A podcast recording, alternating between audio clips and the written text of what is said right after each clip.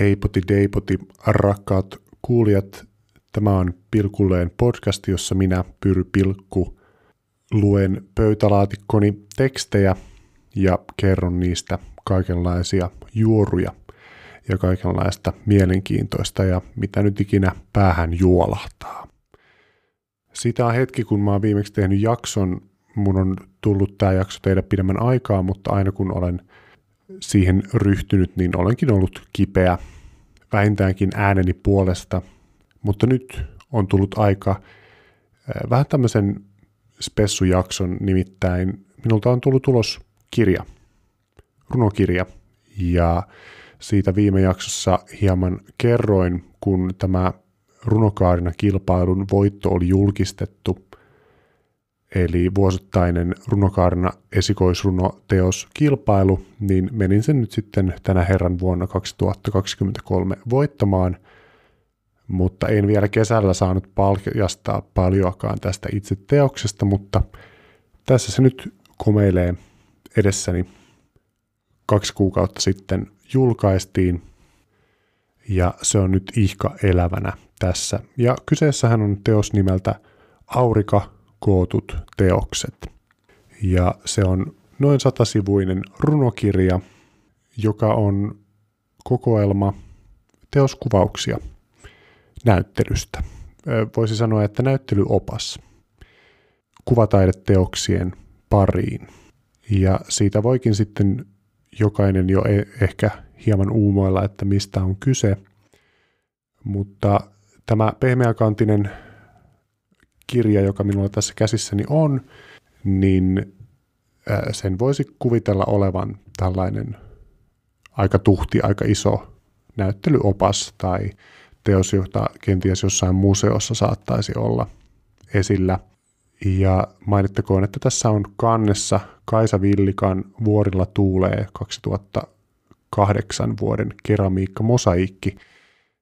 Minun tuli siis valita Kaarinan kaupungin taidekokoelmista kansi, ja se oli tässä tapauksessa tällainen kaunis lasi mosaiikki, joka asettuu tähän kansilehdelle erittäin kauniisti.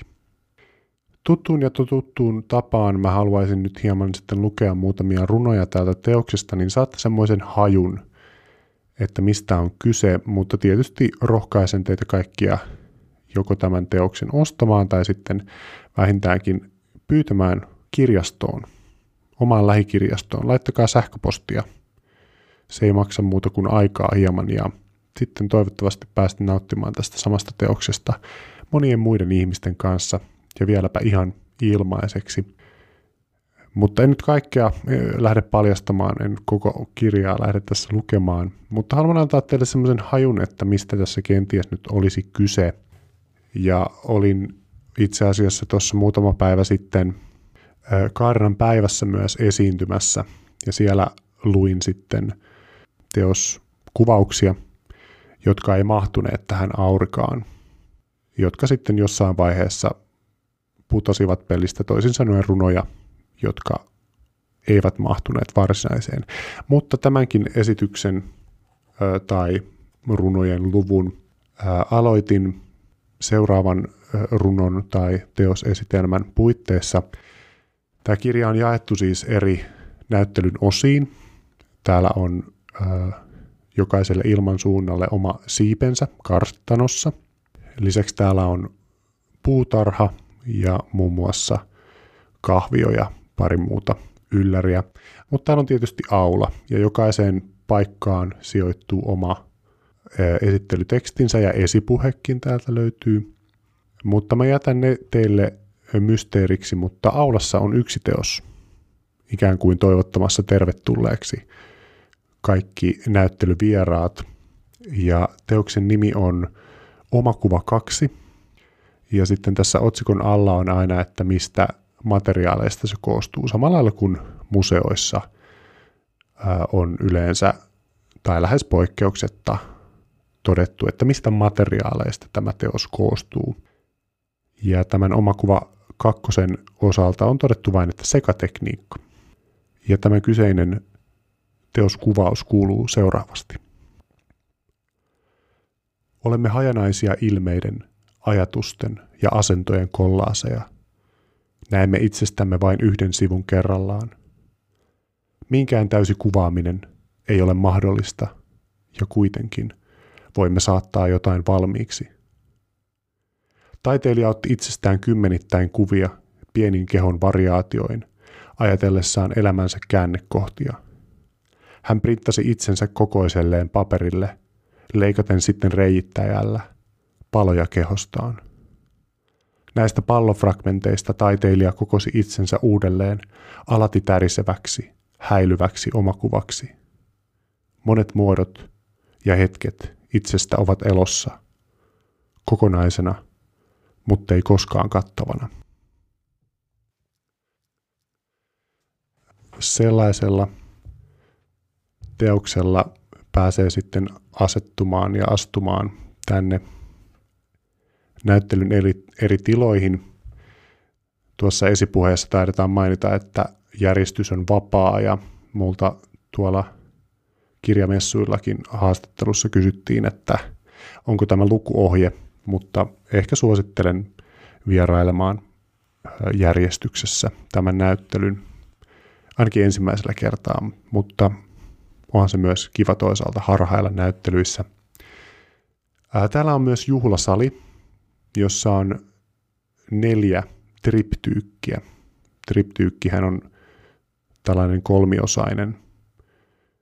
En tiedä, onko kategorisesti aina maalaus teos vai uskoisin, että se kuvaa enemmänkin vaan tätä muotoa, mutta tässä tapauksessa täällä juhlasalin seinillä on siis neljä triptyykkiä ja uskaltaisin sanoa, että ne ovat öljymaalauksia. Mutta haluan täältä lukea ensimmäisen teoksen kuvauksen. Näitä on tosiaan siis neljä. Ja tämän teoksen nimi on Autuaita kärsivälliset, he perivät maan. Ja tämä on tosiaan triptyykki, jota kuvataan seuraavasti. Kuivuuden sirpaloima hiekka verkkohyönteisille. Öljypumppu nojaa taivaanrannan aaltoihin. Tuuli tuoksuu tyhjyydeltä. Olento ojentaa kobolttikimpaletta ahtaasta tunnelista. Koko kehon kangastus. Aurinko valaisee kaiken, aikomuksenaan polttaa kaiken sen. Kaikkeuden suurimmat rekat maailman valtavimmassa kuopassa. Sumu suutelee seinämiä. On kylmä.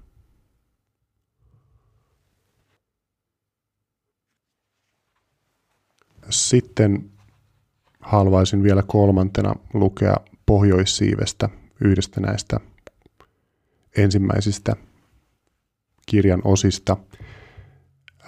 Pohjoissiivessä on siis öljymaalauksia monia. Tai voisin itse asiassa lukea tämän pohjoissiiven esittelyn, niin saatte hieman myös käryä, että miten näitä eri osioita mahdollisesti kuvaillaan. Eli pohjoissiipeä ja sen teoksia kuvaillaan seuraavasti. Taiteilija on urallaan maalannut laajan kokoelman merkittäviä maalauksia. Itse tehtyjen öljymaalien käyttäytyminen eri pinnoilla on erityisessä fokuksessa. Tyyliltään hänet tunnetaan tarkoista yksityiskohdista, jotka nousevat esiin väljemmin vedoin sivellyistä taustoista. Maalaus on ajatuksen jatke, tunteen sinetöijä. Tyhjälle taululle voi lopulta asetella mitä tahansa suurista käännekohdista aina pieniin elämän taitoksiin. Taiteilija palaa öljyyn toistuvasti. Niitä sekoittamalla jokainen väri on tavoitettavissa, eli lähes kaikki on maalattavissa. Ja täällä Pohjoissiiven toisena teoksena esitellään uljas uusi maailma, jonka materiaaleja kuvataan seuraavasti öljy kolmella lomittaisella lasilevyllä. Ja teoskuvaus kuuluu kutakuinkin seuraavasti. Siluetit kraaterin reunalla, tuhkan puhkoma alus pohjalla, punaiset pigmentit liekkien leikkinä, väärät laskelmat palavat, eikä mitään, lopulta ymmärretty tarpeeksi. Tomu roiskittu maan poveen, tyhjä pakopiste, mikään ei kulje suoraan, kivissä ei ole pehmeitä kulmia. Taivas nauraa rohtunein huulin. Pensselit eivät anna selkeitä vastauksia. Joskus epämääräisyys luo kirkkautta ja avaruutta. Joskus ajatus rauhallisesta hetkestä on rauhoittavampi kuin se hetki, ja joskus raameihin ei mahdu rauhaa. Näin. Tässä nyt tällainen ilmainen tiiseri tästä teoksesta teille kaikille kuulijoille. Tosiaan tämän voi ostaa ihan omaan kirjahyllyyn internetin syöpäreistä tai sitten lainata kirjastoista, hyvin varustelluista kirjastoista, jonne joku ihana ihminen on tätä pyytänyt. Mä en itse kehtaa tehdä mitään feikki sähköposteja, joilla kysellä kyllä kansan täytyy itse tätä haluta.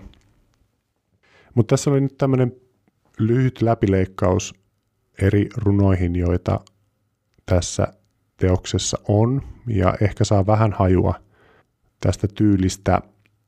Ja totuushan on, että pelkästään se, että nämä on kaikki niin kuin, tai lähtökohtaisesti nämä on kaikki niin kuin teoskuvauksia, niin nehän silloin myös sopii yhteen. Ehkä tässä kirjan kirjoittamisen ja varsinkin lopputyöstön vaiheessa niin, niin tuli ehkä enemmän selville myös se, että ei ole myöskään itsestäänselvyys saattaa sitä runoteosta kasaan on, tai löytää ikään kuin yhteistä säveltä sille teokselle, mutta pelkästään se, että tuo formaatti on sama, niin se vähän niin kuin sillä taikavoimain lailla tarjoaa mahdollisuuden kirjoittaa sitten vähän mistä vaan. Ähm, mutta en nyt sano, että olen kirjoittanut ihan mistä vain. Kyllähän mä tässä näissä runoissa ehkä tarkastelen tai, tai ideoin sitä, että mitenkä taiteesta mahdollisesti voi puhua.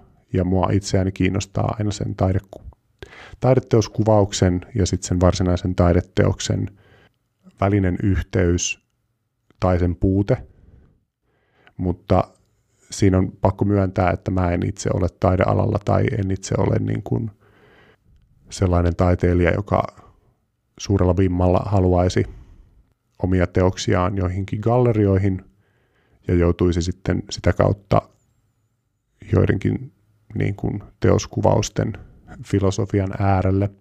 Mutta mulle henkilökohtaisesti nämä runolliset kuvaukset ja se, että niissä aina viitataan johonkin fyysiseen, mahdolliseen teokseen, niin ne on mulle ehkä semmoinen tapa sallia itselleni myös semmoista ilmavuutta koska mä tiedän, ja se runo myös tavallaan antaa kertoa, että tässä myös yritetään luoda jonkinlaista kuvaa, tai että nyt varsinkin tämän kisan tiimoilta, niin mä oon tänä vuonna lukenut tosi paljon runoutta, lähinnä suomalaista runoutta, ja mä oon huomannut, että mun on tosi vaikea henkilökohtaisesti fiilistellä semmoista tiivistä, ytimekästä luontorunoa tai mitä tahansa semmoista tosi tiivistä runoa, joka ei yritä mitenkään niin kuin kikkailla sillä kielellä tai luoda jotain mahdottomuuksia.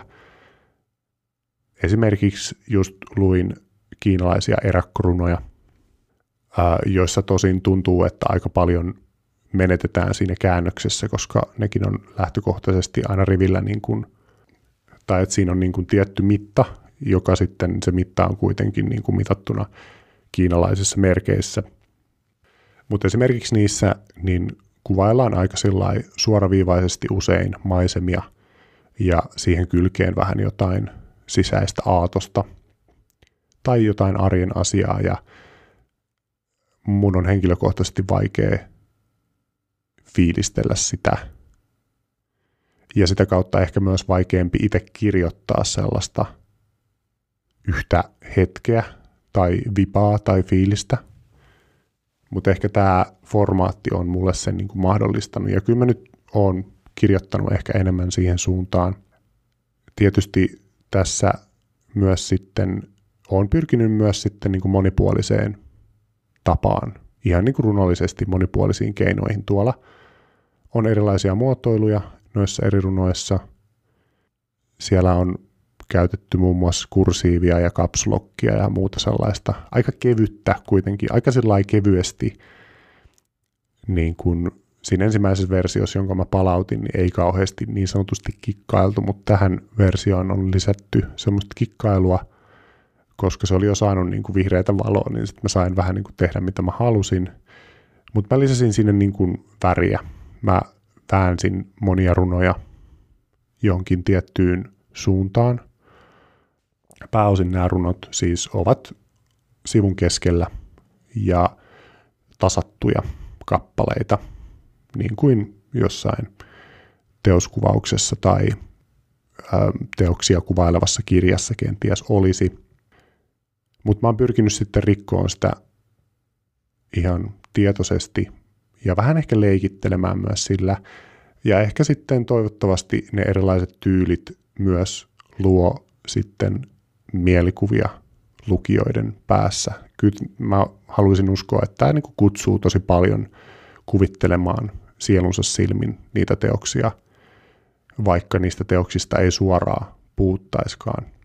Koska yksi tapa myös, millä tähän on itse hakenut ja ideoinut, hakenut sitä monipuolisuutta ja tapaa puhua niistä teoksista on myös sitten se, että puhutaanko jostain ihan muusta, puhutaanko taiteilijasta, puhutaanko taiteilijan suulla, puhutaanko katsojan näkökulmasta. Et se on niin kuin mun tapa ollut työstää tätä kokonaisuutta, etsiä niitä erilaisia tapoja ja sitten se tapoja ilmaista, tapoja puhua, näkökulmia, joista kirjoittaa, mutta sitten kuitenkin, että se teoskuvausformaatti nivoo sen kaiken yhteen.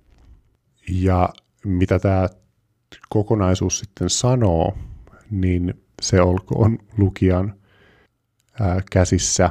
Ja ainakin ää, eräs raatilainen totesi, että hänellä niin kuin tätä lukiessa se, hän sanoi jotenkin, että kohde vaihtui. Eli että sitä on ehkä hankala, se on ehkä joku ammattimaisempi termi, mutta ehkä jos sitä koittaa avata, niin mä käsitin sen näin, että, että vähän niin kuin se, että miten sitä teosta, mihin kontekstiin sitä laittaa, että se muuttuu, niin kuin, että puhutaanko tässä nyt nimenomaan tästä taiteilijasta, puhutaanko tästä taiteesta, onko ne jotain yksittäisiä lauseita siellä välissä, jotka nousee pinnalle – onko se toi aulan oma kuva kaksi, joka on jotenkin avain tähän kaikkeen. En tiedä. Uh, mutta se oli mukava kuulla, että siinä olisi sillain niin kuin ilmavuutta ja ehkä se outous tai se, että, että tämmöiset normaalit teoskuvaukset sitten käännetään nurin ja käännetään runolliseksi, niin toivottavasti se myös synnyttää assosiaatioita – ja yksi asia, mitä tämän teoksen kanssa on itse kanssa paljon pohtinut ja varsinkin nyt taas sitten, kun on lukenut paljon runoutta, on se saavutettavuus. Ja saavutettavuus siinä mielessä, että kuinka ymmärrettävää se teksti on. Ja tässä näissä runoissa, mitkä mä nyt luin, niin esimerkiksi toi oma kuva kaksi, niin sehän on tosi selkeää tekstiä kaikki ymmärtää, mistä on kyse. Tai että se imitoi tosi paljon sellaista varsinaista teoskuvausta, että siinä avataan, että miten tämä teos on tehty, ehkä millä perustein, ja sitten vähän sillä runollisesti, vähän sillä kootteisesti teosta kunnioittain. ja sitten tämä triptyykki, niin se kertookin aika niukasti ja enemmän ehkä maalaavan kuvia – tosi ytimekkäästi kolmella lauseella aina kolmesta teoksesta, jotka on niin kuin samaa triptyykkiä ja ehkä niihin muodostuu jonkinlainen tarina.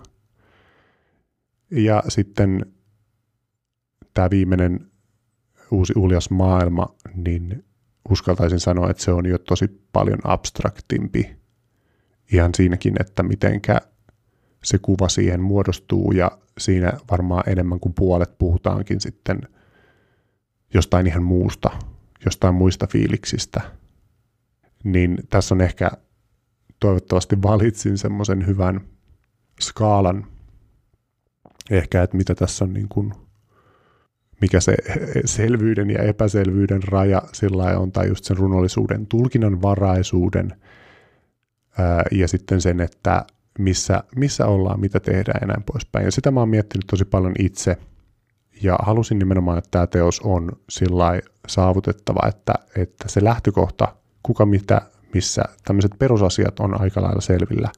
Ja itse asiassa ne on tässä aika tosi selvillä. Eli tässä ollaan näyttelyssä, kerrotaanpa jopa, että minkälaisia erilaiset näyttelyn osat on. Ja formaattikin kertoo, että tässä on näyttelykuvauksia, mutta sitten sen tuttuuden keskelle heitetään jotain hankalampaa, tai no hankalampaa, mutta runollisempaa, avoimempaa, monitulkintaisempaa, mähmäisempää. Niin mä toivon, että siinä on tässä teoksessa mukava vaihtelu myös sen kanssa. Ja se on hauska jotenkin niin kuin miettiä sitä, että, että kehtaanko mä kirjoittaa vaikka esipuheen, jossa ei kikkailla, jossa ei olla, jos sanotaan niin kuin aika suoraa asioita. Ja usein kun lukee sitten niin kuin jotenkin runoteoksia, niin siinä, siinä on jotenkin, mun mielestä runouden yllä kuitenkin vähän leijuu ehkä semmoinen, semmoinen varjo, että, että runot on niin kuin arvoituksia, jotka täytyy avata, ja näinhän se ei ole, mutta mä huomaan itsekin usein jotenkin ajattelevani ehkä siihen suuntaan. Tai varsinkin musta tuntuu, musta tuntuu ehkä siltä, jos mä luen jotain hankalempaa runoa, että tässä nyt niin kuin tarkoituksellisesti jotenkin pyritään kikkailulla piilottelee multa jotain, mikä luki tai kirjoittajalle on jotenkin tosi selvää se asetelma. Ja mulle on käynyt esimerkiksi sillä, että mä oon lukenut kokonaisia runokirjoja ja sitten takakannesta tai netistä saan lukea, että mistä siinä oli kyse. Ja sitä mä niin itse, siitä mä niin en itse pidä runoteoksessa. Että et mulle ei ole selvillä jotenkin ne perusasiat. Mutta se on makuasia ja voi olla, että joku runoteos haluaa enemmänkin fiilistellä tai luottaa siihen ilmavuuden tuomiin assosiaatioihin ja muuhun semmoiseen – mutta näin henkilökohtaisesti, niin se on yksi tavallaan se selkeys ja sen tuumiminen on ollut tässä kirjoittamisessa tosi paljon mukana prosessissa. Ja ehkä yksi semmoinen näkövinkkeli näin tekijän näkökulmasta on ehkä myös vibet, äh, vibet eli vibit. Um, sitä tuli myös paljon mietittyä, että mitkä ne, mitkä ne vibit on, mikä on se tunnelma, minkä nämä teokset yhdessä ja erikseen luo. Ja siellä on esimerkiksi, siellä on esimerkiksi puutarha, jossa on tarkoituksellisen lempeitä teoksia. Ja mä toivon, että myös se teoksen ääni pysyy melko lailla samana. Ehkä tuosta kolmesta eri eri runosta, mitkä luin, niin niistäkin ehkä näkyy sitten kuitenkin toivottavasti jonkinlainen semmoinen yhtenäinen ääni ja yhtenäinen poljenta. Mutta mä toivon, että tämä museovierailu on semmoinen ää, seesteinen, miellyttävä, mutta sitten siellä on jotain juttuja, jotka vähän jää mietityttämään, että miksi täällä oli, oli tällaista. Ja ehkä ää, myös suuremmassa mittakaavassa haluaisin ajatella, että täällä viitataan semmoisiin isoihin ja ehkä ikäviin asioihin ja ehkä niiden vastapainoksi on jotain pientä ja intiimiä. Tosi ympäripyöreästi sanottu, ja, ää, mutta, mutta jonain tämmöisenä, ei nyt lukuohjeena, mutta jos haluaa miettiä sitä joltain näkövinkkeliltä, niin – ehkä jotain tollasta sieltä saattaa löytää. Ja mua kauheasti kiinnostaisi tietää, että mitä ihmiset tästä teoksesta löytää. Mä en siis suoranaisesti vielä kahdessakaan kuukaudessa ole kauheasti saanut mitään palautetta ystäviltäkään. Että tota, please, laittakaa Instagramissa pilkulleen, laittakaa jotain kuulumisia. Mitä olitte mieltä? Oliko ihan hirveä? Mistä runoista tykkäsitte? Naurattiko jokin? Koska tota, se, on nyt, se on nyt olemassa tämä kirja. Ja minä en siitä muuta saa kuin iloa siitä, jos joku sen sattuu lukemaan ja tekee sen vielä selväksi minulle. Ei vai saahan mä siitä semmoista passiivista mukavaa bonaria, passiivista tota stat boostia siitä, että on julkaistu teos työn alla. Mutta tässä on iso kavalkaadi erinäisiä runoja. Ehkä yksi, mikä tulee vielä mieleen, niin tietysti koska tässä on teoksia, jotka on nyt sitten kirjoitettu, niin yksi mihin on myös ihan sillä tietoisesti pyrkinyt, että tässä nyt kun on mahdollista kirjoittamalla luoda todeksi taideteoksia, niin tässä on myös pyritty mahdollisimman monipuoliseen varsinaiseen teoskavalkaariin. On öljymaalauksista elektronisiin teoksiin ja on installaatioita ja kaikkea sellaista. Jos tämmöisen arvolupauksen voi tuleville lukijoille antaa. Ja ehkä tässä teoksessa sitten kaiken kaikkiaan ollaan tekemisen, taiteilijuuden ja inhimillisyyden äärellä.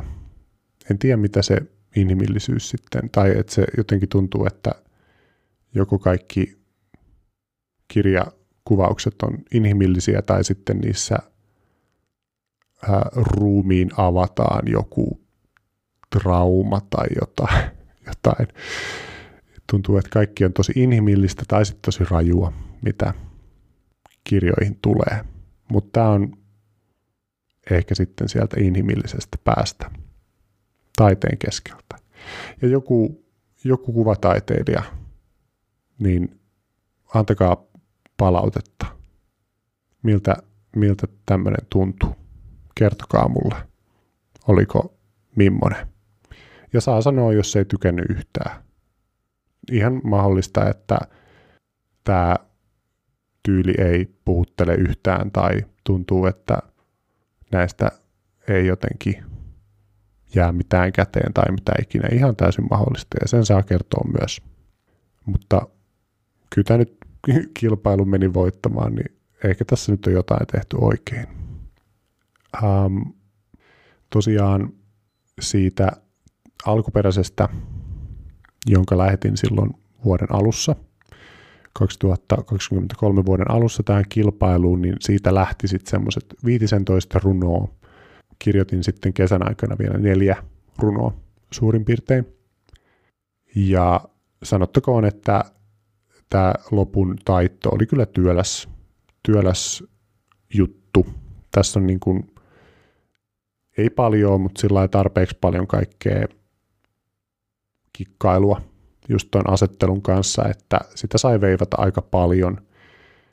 Ja sitten kun se piti aina sähköpostilla sitten lähettää aina huomautukset viimeisimmät ja sitten välttämättä niitä ei korjattu ihan sillä lailla kuin mitä olisi toivonut, niin se oli kyllä sillä intensiivinen rupeama ja muutenkin sitten kesän ajan, kun oli aikaa tätä vielä työstää, niin kyllä se sillä vie semmoista luovaa kaistaa, tämmöisen kirjan viimeistely ja pohdinta, että ihan, ihan kiva päästää irti ja siirtyä seuraavan teoksen pariin, joka on, on siis kyllä jo tulilla, että jos nyt jotain kysytään – varmaan aloittelevilta runoilijoilta tai ensimmäisen julkaisseilta, että mitä sitten seuraavaksi, niin kyllä mulla on ää, teos jo vireillä, mutta en pidä sen kanssa mitään kiirettä, mutta siitä on tullut yllättävän paljon ja mä oon siitä muotoilusta innoissani ja jokseenkin myös aiheesta. Mutta jälleen on lähtenyt työstämään sillä konsepti edellä, tai että mulla on siinä muoto typograafista semmoista jännää meininkiä, jännää tekemistä. Ja on kiva olla siitä innoissaan, ja tietysti jos, jos jotain, jossain tämmöinen runokaarinen kilpailun voitto, jos se jossain niin kuin onnistaa ja kannustaa, niin tietysti jatkamaan ja tekemään lisää ja ainakin omalta osalta se on sen tehnyt ja tuonut itseäni lähemmäs myös muuten niin kuin suomalaista runoskeneä. Ihan vaan sillä, että olen lukenut sitten paljon runoutta ja koittanut löytää sitä, että mistä itse pitää, mitä pitää arvossa ja mistä ei dikkaa, että mikä on se oma, oma tyyli. Ja tämäkin nyt varmaan ensimmäisenä teoksena on sen mukainen. Jos teillä herää kysymyksiä, niin laittakaa Instagramsissa pilkulleen. Ihan vaikka vuosienkin päästä tämän kuultuanne. Kiva, että olette löytäneet tänne näinkin pitkälle tähän podcastiin ja täältä tosiaan löytyy kaikkea muutakin meikän pöytälaatikko kamaa ja sellaista löytyy kyllä vielä jatkoakin varten. Mutta mä en lupaa mitään, mutta joku semmoinen Q&A tästä kyseisestä kirjasta vielä kenties voisi olla paikallaan sitten vaikka kun on jo teoksen lukenut, niin sitten voi vielä palata tämän podcastin pariin. Mutta tältä minut löytää. Kiva, että olette kuunnelleet tänne asti. Tehkää itsekin jotain luovaa, vaikka jo tänään. Piirtäkää piirros, kirjoittakaa rakkausruno kumppalin, kum, kumppali, kumppar, kumppanillenne tai lähtekää inspiroivalle kävelylle. Minä aion lähteä nyt kävelylle ja palaan sitten editoimaan tätä setukkaa. Kotka kuittaa kaikkea hyvää teille rakkaat kuulijat.